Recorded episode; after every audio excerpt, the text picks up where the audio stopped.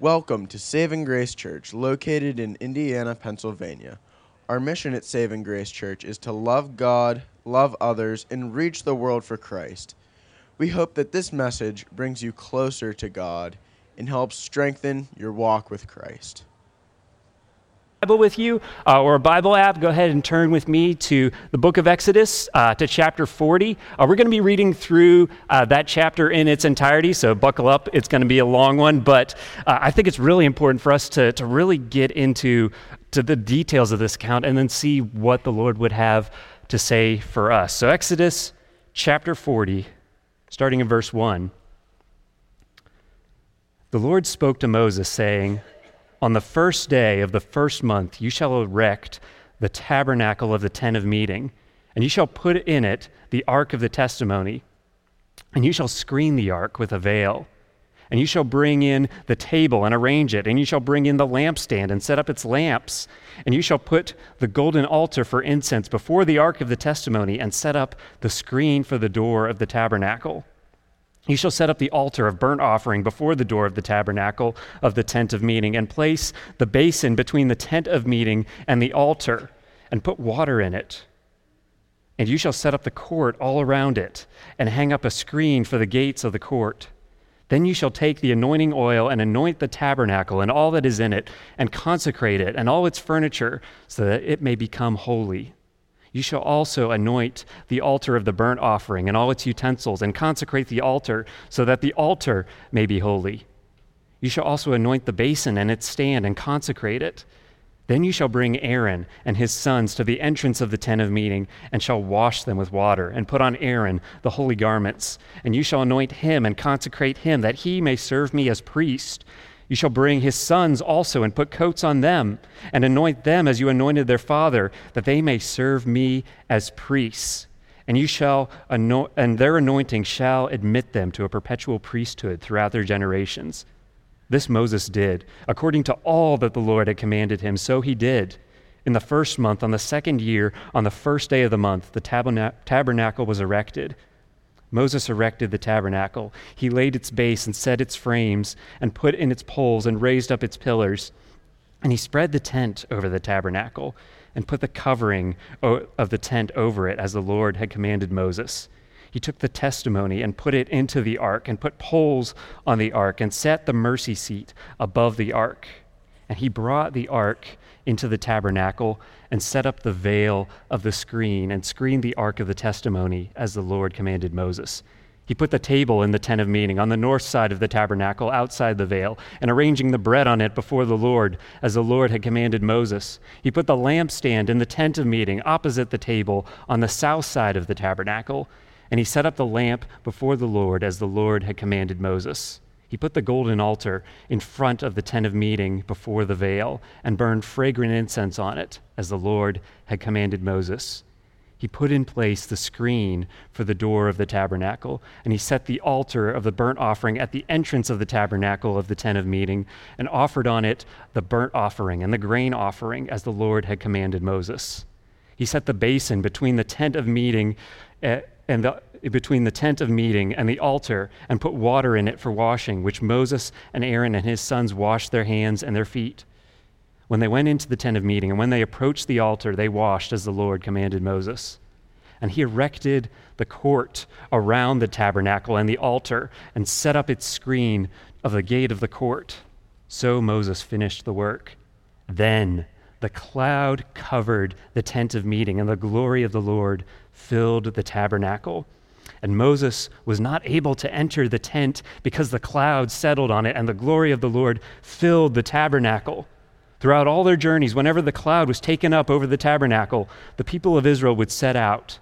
But if the cloud was not taken up, then they did not set out until the day that it was taken up. For the cloud of the Lord was on the tabernacle by day, and fire was in it by night, in the sight of all the house of Israel throughout all their journeys. Would you pray with me? Well, Father God, as we come to your word today, uh, we are reminded uh, that you, in your grace, have gifted us with your presence. Lord, as we as we look at your word today. I pray that that reality uh, would come alive to us, that we would see what is true about us as your people. Uh, Father God, I pray for myself that you would give me the right words to say, that your Spirit would speak through your word today, that hearts would be changed, uh, and that we would, would recognize this reality uh, of your desire for your presence among your people, and that out of that, God, we would seek your presence. We would be known as a people who seek after the presence of God. Lord, we commit all these things to you and pray that you would do these things for your glory. In Jesus' name, amen.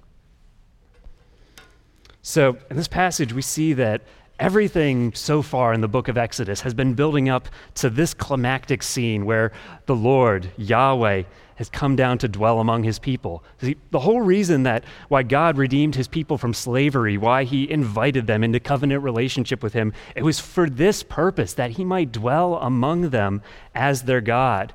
And this points to the big idea that I want us to, to walk away from this morning with. The big idea is this, that God's driving desire and our greatest need is for us to dwell in his presence as his holy people.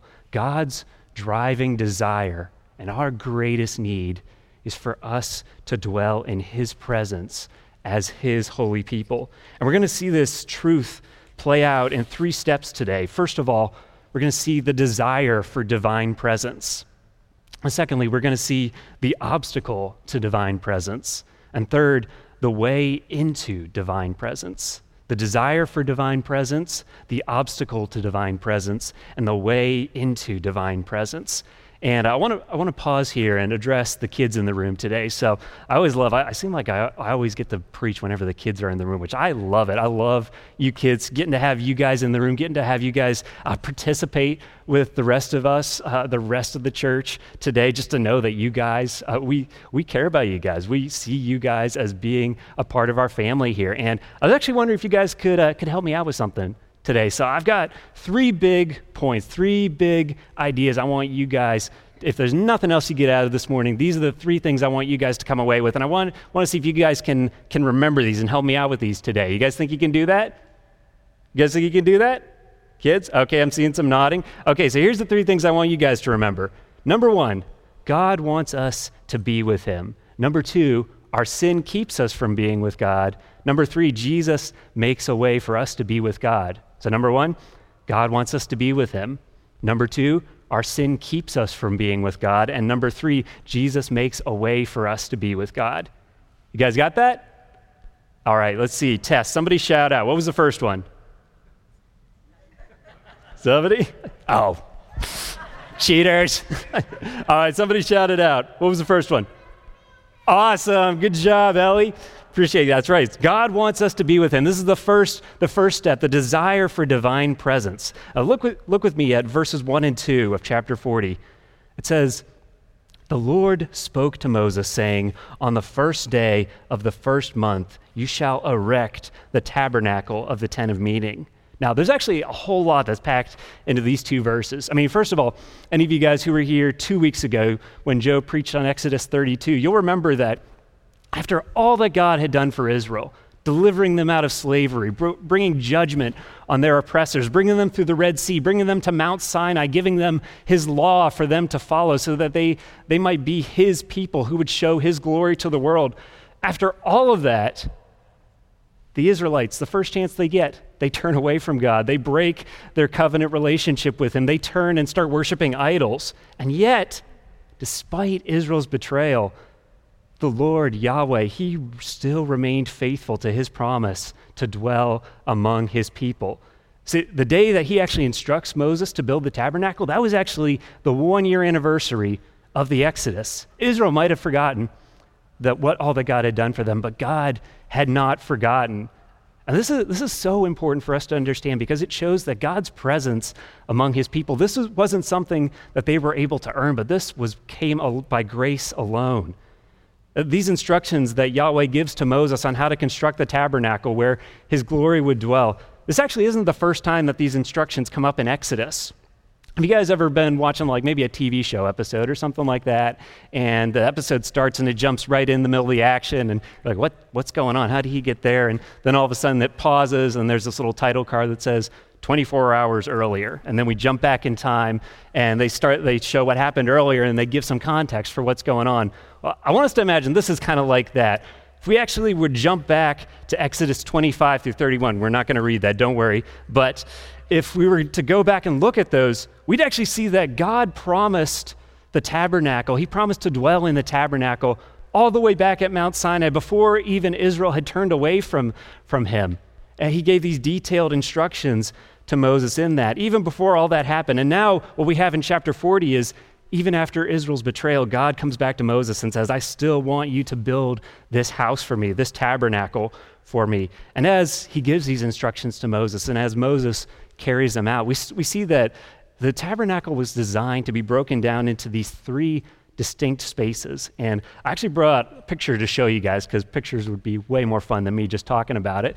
So do we have that picture? Yes, here's a picture of the tabernacle. Don't know how well you can see this, but hopefully this will help show us how the Lord wanted this house for his presence to be designed. So first, there's these three sections. The first section, which we see in verses six through eight, this is the outer section, the courtyard. So you guys see that, kids, you see that fence around there? That outside section was the courtyard. And this was where the priests would offer animal sacrifices on behalf of the people. And there was also this basin of water where they would go to wash themselves and cleanse themselves every time they went to enter the tent.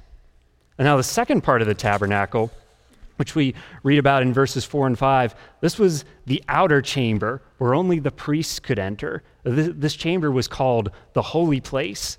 And here we see God commands Moses to bring all these things in, all these decorative gold elements, including a lamp uh, with se- a lampstand with seven lamps on it, a table for this bread in God's presence, a, an altar, a gold altar where they would wor- would offer incense before the presence of the Lord. And then finally, we read about this innermost chamber. That's all the way, I can't really see it well in the picture, but all the way in the back of the te- of the tent. There was this short little fifteen by fifteen foot room, and that was called the most holy place. This was where God's presence would dwell. This was where uh, the Ark of the Covenant would be. God gives these instructions to Moses. We see in verses twenty and twenty-one where he tells him to take the Ten Commandments that he had written on these stone tablets, and he tells him to put them inside this golden box, and then they're to put these poles on this box so that no human being would touch it whenever they would carry it. And then he constructs uh, these gold statues of these angelic creatures called cherubim that sit on top of the box with their wings outstretched to represent the throne of God. So if you've seen Indiana Jones, this is like the thing from the Indiana Jones movie that melts like the Nazis' faces off at the end of the movie. But yeah, unlike the movie, the real Ark of the Covenant, it wasn't just like this this treasure relic that was ma- had some magical powers. No, this was a physical symbol of God's holiness and his authority. And it also represented his grace, because when the high priest would enter this, this last chamber once a year, he would sprinkle blood from an animal before this, this mercy seat, which would cover the sins of the people. And you know, there's one thing that's significant about the design of the tabernacle is if you were to look back at chapters twenty-five through thirty-one, we see that there's all these allusions to the book of Genesis, to the creation account from Genesis one. Really, all of it is trying to make this point that the tabernacle is designed to be an earthly sanctuary for Yahweh. So we see, for example, that just like in Genesis one, God speaks the world into existence in seven days. In Exodus, in seven speeches, he gives these instructions to Moses for how the tabernacle is to be built. In Genesis two, God sets the tree of life in the middle of the garden. And then in Exodus, he commands Moses to make this lamp that looks like a tree that sits in the middle of the tabernacle. In Genesis three, he sets these cherubim to guard the entrance to Eden, to keep anything sinful or unclean from coming in. And then in Exodus, he has Moses construct these statues of cherubim on the ark and weave them into the curtains in front of the most holy place. Uh, in, in Genesis two, he commands Adam to guard and to serve in the garden. And then if we were to skip forward to the book of Numbers, he actually gives that exact same command to the priests who live in the tabernacle. All of this is pointing to what, uh, as one commentator I read, the way he puts it is that the tabernacle was supposed to be like this microcosm of the Garden of Eden, of God's presence, among the people. And we see too in verses nine through fifteen of Exodus forty that this tabernacle where heaven intersected with earth, that everything in it was to be consecrated to the Lord and set apart as holy. So Moses, he takes oil and he anoints the tent. He anoints everything in the tent. He anoints the priests. The priests have to come and they have to wash themselves every time before they enter the tent. All of that was to show that this was a sacred space, that because the God who dwelt there was holy, everything in it used for his service was meant to be set apart as holy.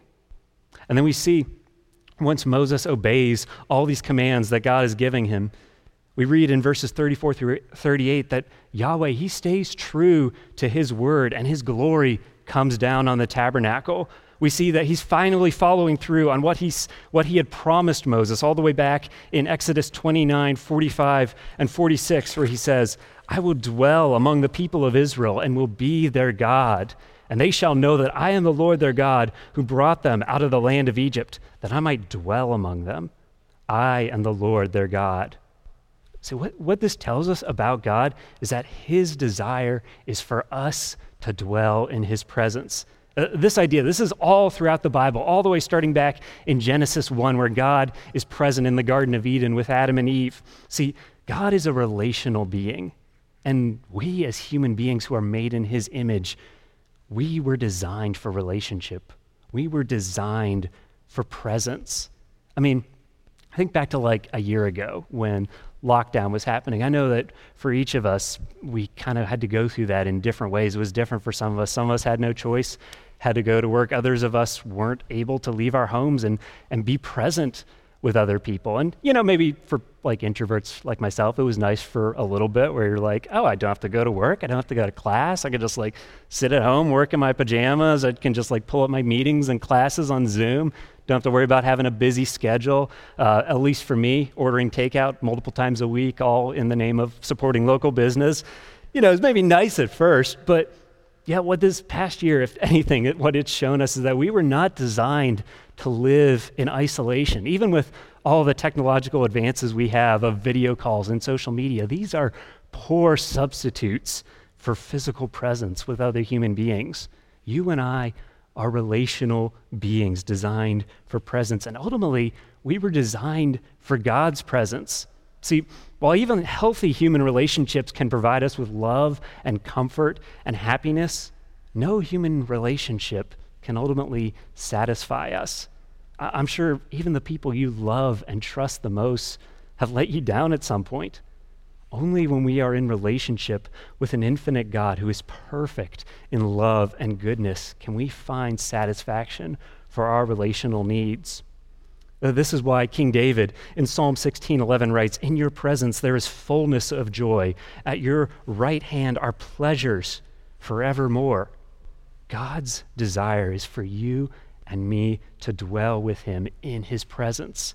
Because no other relationship can ever satisfy us in the way that he can, our desire should be to dwell in his presence. However, what the ending of Exodus shows us is that we face an obstacle to the presence of God. Kids, let's see how good your memory was. Anybody remember, what was the second thing I wanted you to remember? Good job, guys. You guys are awesome. Yeah, that's right. Our sin keeps us from being with God. This second step is the obstacle to divine presence. So for the Israelites who were who were dwelling w- around the tabernacle, th- this served as this visual demonstration of God's presence among them, but it also demonstrated God's separation from them because of his holiness and because of their sinfulness. Notice, if you look at verses twenty-one and then verse twenty-eight and then verse thirty-three, that every time Moses finishes constructing a section of the tabernacle, what does he do? He walls it off with a veil. The, the, the tabernacle was broken down into sections with restricted access. Only people who were Israelites could go into the courtyard of the temple. Only the priests could go actually go into the tent, and only the high priest could actually go into the most holy place. And even then, he could only go in once a year, and only if he brought the blood of an animal to cover his sin and to cover the sins of the people. See, although Yahweh was gracious by delivering Israel, by calling them to be his people and by dwelling among them, They still had failed and broken his covenant by turning away to idols. Yet he had saved them out of slavery, and he promised to give them a home in the promised land so that they might show his glory to all the nations who were around them. But in this ironic twist, instead of pointing all the other nations to Yahweh, what we see is Israel, they just become like all the other pagan nations, worshiping uh, idols. And at the end of Exodus, we come to find that Israel's greatest problem, it wasn't something outside of them. It wasn't Pharaoh. It wasn't Egypt. Their greatest problem was something inside of them, their own sinful hearts. If you look with me at, at verse thirty-five, we see that God's glory in the tabernacle, it was so great, not even Moses could enter the tabernacle. I mean, up till now, Moses, he's been like this mediator. He's been this go-between between Yahweh and the people of Israel. He alone was invited into the presence of God at the top of Mount Sinai, and yet not even Moses was able to enter the burning brilliance of the full glory and holiness of God. You know, in a way, the book of Exodus, it almost, it really just kind of ends on a cliffhanger, where Moses is not able to enter the presence of God. Everything they're waiting for, they're not able to go into the presence of God. And it goes right into the book of Leviticus, which is all about these sacrificial laws and these cleansing regulations that the people of Israel would have to follow if they were going to dwell in the holy presence of God. See, what, what we see at the ending of Exodus is that even though we were designed to dwell in God's presence, we're kept from the one thing we need by the obstacle of our own idolatry and the uncleanness of our souls. Now, hopefully none of us have been tempted to bow down to a statue of a cow this week. I don't know about you guys, but I, I don't think I have. But the fact is, you and I are just as guilty of idolatry as the ancient Israelites were. Our, our idols are just more subtle. They're just more civilized. You know, we, we give our time and our energy and our money and our passions to seek material comfort uh, that is found in the world instead of looking to God's all-satisfying presence where he provides for all our needs. You know, we, we indulge our lusts, our addictions, our anger, our inclinations to gossip instead of seeking after holiness by living the way that our Creator has called us to live. You know, we, we, we put our trust in sinful, flawed human beings, in our relationships, in our politics, instead of looking to the only one who's actually able to meet our needs for love and security.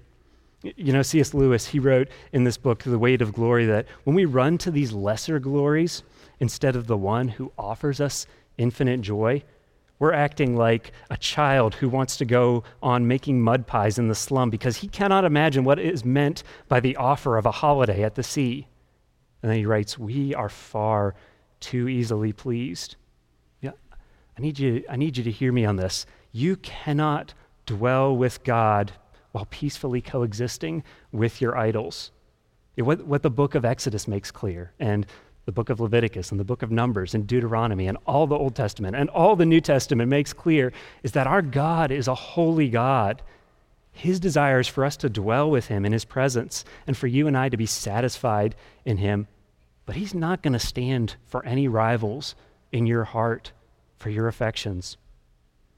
There's no scenario in the Bible where you can come to God wanting the benefits of his love and his presence, but without wanting holiness. The whole reason that God wants us to live in his presence is not just that we would be s- satisfied in him, but that we would be made holy in him. And as we're made holy, that we would find satisfaction and joy in that. See, just like everything in the tabernacle had to be anointed and consecrated as holy because the God who dwelt there was holy, you and I also need to be made holy if we are going to live in relationship with our holy God. You cannot dwell with a holy God while peacefully coexisting with your idols. And it gets more complicated because even though we desire to be with God, we can't actually stand in God's presence based on our own moral living or our rule keeping, our being a good church attender, our being a good person. Notice how in verses twenty-nine through thirty-two, Moses and the priests, they don't try to approach the tabernacle based on the belief that they're good enough.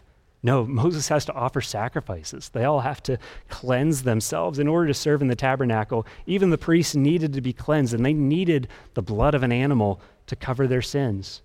And we're no different. Even if we desire to be with God, we can't come to him based on anything good we have done. We cannot earn God's acceptance by minimizing the contamination of our own souls. And we also, we can't earn God's acceptance by claiming that our greatest problem is something that exists outside of us, maybe our upbringing or hardships in life or other people. No, our greatest problem is something which exists in our own hearts, our sin. Because each one of us is corrupted by sin. We cannot do enough, or we cannot be good enough to stand before a holy God. We need cleansing. We need atonement. You know, one of the great tensions of the book of Exodus, and really all of the Old Testament, is this question: how can sinful people live with a holy God? I mean, if God's desire is for us to dwell with him, but our sin and our idolatry, the contamination of our souls, that keeps us from standing in his holy presence, how can we ever dwell with God? Well, this brings us to, to this third step, the way of divine presence. Kids, do you happen to remember what that one was? Any? Jesus makes a way for us to be with God. Awesome job, guys. You guys are great. Yes, that's right. See, Moses wasn't able to enter the tabernacle because he could not stand in the unfiltered presence of the glory of God, but God would make a way for us to stand in his presence by coming down again in the tabernacle of a human body. See, in John chapter one, verse fourteen, we read that Jesus Christ, who was God the Son, became flesh and dwelt. That, that word, it literally means tabernacled among us. And we have seen his glory, glory as of the only Son from the Father, full of grace and truth. By coming to us in a human body, Jesus showed himself to be the true tabernacle where God's presence would dwell among humanity. Though, though we could not look at the full brilliance of God's glory in the tabernacle, by taking on human flesh, Jesus made a way for people to see the glory of God in him. John one eighteen says, "No one has ever seen God, the only God who is at the Father's side. He has made him known." Ultimately, Jesus would grant us access into the presence of God by offering his own life as a cleansing and atoning sacrifice for us. See, this is the gospel, that your sin and mine, it keeps us from being with God, but Jesus lived a perfect life that we should have lived, and he died the death for sin that we deserve to die, so that we might know God's forgiveness and his acceptance and his loving presence. How can sinful people dwell with a holy God? This reality, it only makes sense through Jesus, who is both God incarnate and who is also the perfect high priest and atoning sacrifice, who grants access for sinners like you and me into the presence of a holy God. At the ending of Exodus, it points us forward to God's plan to make a way to dwell with us despite our sin. First, by sending his Son to live among us as a man. And now, through his Holy Spirit, who dwells in the hearts of his new covenant people, the church. See, because Jesus, his perfect life and his sacrificial death, through that, every person who puts their trust in him is now cleansed and sanctified so that they can become a temple indwelt with the Holy Spirit. This is why the Apostle Paul in First Corinthians three sixteen says, "Do you not know that you are God's temple and that God's Spirit dwells in you?" And the Apostle Peter, he, he writes about us corporately as the church in First Peter two five, saying that you yourselves, like living stones, are being built up as a spiritual house to be a holy priesthood, to offer spiritual sacrifices acceptable to God through Jesus Christ. If you have Jesus, you have something that the Israelites, not, and not even Moses, had. You have God's very presence dwelling with you and in you twenty-four seven. And whenever we gather together as the church of Jesus, we have his presence dwelling among us as he reveals his glory to the world through us. God's plan to dwell among his people, it doesn't, it doesn't stop there though. It gets better. The full reality of God's presence, it comes to us at the end of the Bible in Revelation chapter twenty-one. If you'd actually turn with me there to Revelation twenty-one. starting at verses one and through three.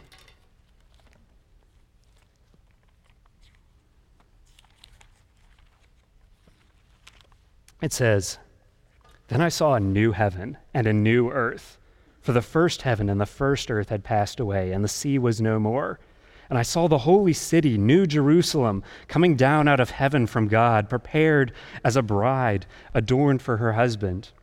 And I heard a loud voice from the throne saying, 'Behold, the dwelling place of God is with man. He will dwell with them, and they will be his people, and God himself will be with them as their God.'" Go ahead and skip down with me to verse fifteen. He says, "And the one who spoke with me had a measuring rod of gold to measure the city and its gates and its walls. The city lies foursquare, its length the same as its width. And he measured the city with his rod, twelve thousand stadia. Its length and width and height are equal." Now jump down to verse twenty-two with me. "I saw no temple in the city, for its temple is the Lord, the Almighty, and the Lamb." Now, why is there no temple in the new heavens and the new earth? There's, a, there's actually a clue here that John, that John the Apostle is cluing us into when he talks about this thing where this angel is measuring how big the New Jerusalem is. There's actually significance here. I know those parts where it's talking about stadia, cubits, those are the parts we all kind of skim through, right? Let's be honest. But there's actually something really important here. What's the dimensions of the New Jerusalem? It's a cube. What were what was the dimensions of the Holy of Holies in the tabernacle? It was a cube. It's like God is saying that the Holy of Holies, the whole earth, is going to become the Holy of Holies. It's like this one scholar named G K Beale writes that the two outer sections of the tabernacle, they've fallen away like a cocoon, and God's Holy of Holies, that presence emerges to dominate creation. See, there's no temple, there's no tabernacle, because everywhere we look, when Jesus comes and makes all things new, we will be surrounded by God's holy presence, and we will dwell with him face to face. Now, what does this mean for us now? In light of what Jesus has done, how can you and I seek the presence of God now? Well, first, we have to look to Jesus as our only hope for cleansing and forgiveness. You have to recognize that you can't earn God's acceptance by doing enough or by be, trying to be good enough, all the while minimizing the contamination of your own soul. You can't gain God's acceptance by pointing to things outside of you when your greatest problem is within. You know, there's this story about uh, the famous British writer and philosopher G K Chesterton, where he was interviewed by the Times, and they were asking all these smart people, "What's wrong with the world today?" And, and his answer was simply, "Dear sirs, I am." See, even on our best days, we are far worse off than we could ever know without any hope of standing in God's presence.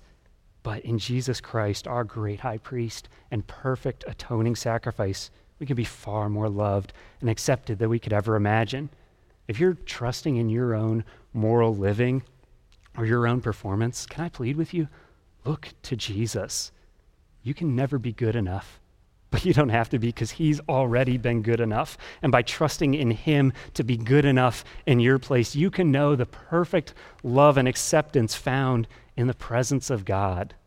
So that's, that's the first thing. The second way that we can seek the presence of God is by turning from our own personal idols through practicing confession and repentance in the places where we run for comfort and for security, which are not God. We need to turn away and instead run to God's all-satisfying presence, where he promises to provide for your every need. In those places where, like the Israelites, you return to sinful habits and addictions, confess those things to God. Confess those things to other Christians and pursue holiness. You know, your, your sinful habits and addictions, they cannot coexist with God's holiness. But Jesus made a way, not just for you to be forgiven, but because he's sent his Holy Spirit to dwell in you, you can now pursue holiness, not in your own strength, but in the power of the Holy Spirit. And in those areas where you trust people to fill your need for love and security, recognize that true love and acceptance ultimately must be found in relationship with God, because he alone is perfect. And because in his love, He pursued relationship and presence with you and I at the cost of his own life. The third way that we can seek the presence of God is by drawing near to him through his word and through prayer.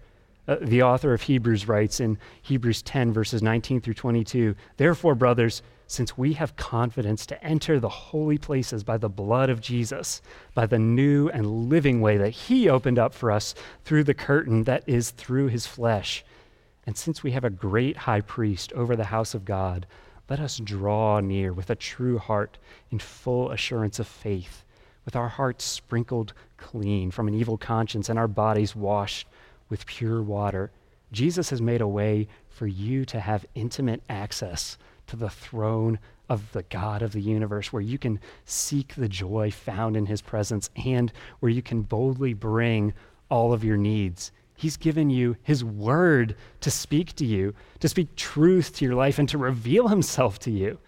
And he's given you the gift of prayer so that you might be able to speak directly to him, asking him for whatever you need."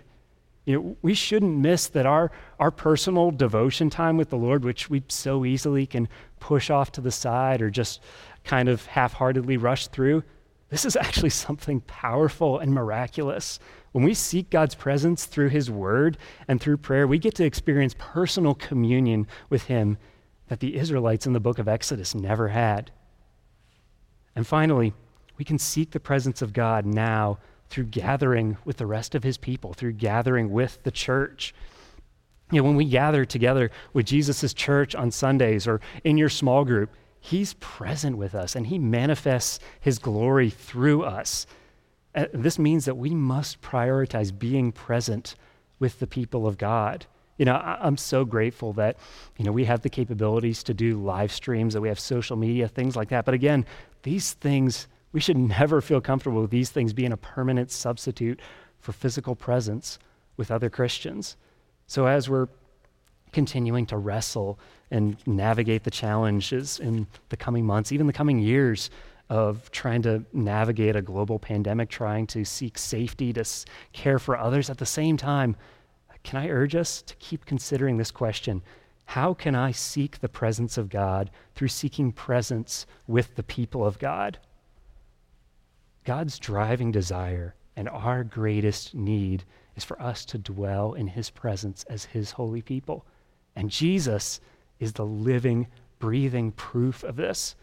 When our sin and idolatry blocked us from the presence of God, his sacrificial love made a way into the presence of God. And the mind-blowing thing is that that same blazing glory that caused Moses to tremble, that same glory now shines through Jesus, who stands by your side now, waiting and ready to comfort you with the glory of his presence. He is near to you, and he invites you to draw near to him. Would you stand and pray with me?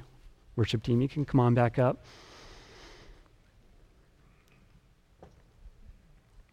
Oh, Father God, we are in awe of your grace. We are in awe of your gracious presence.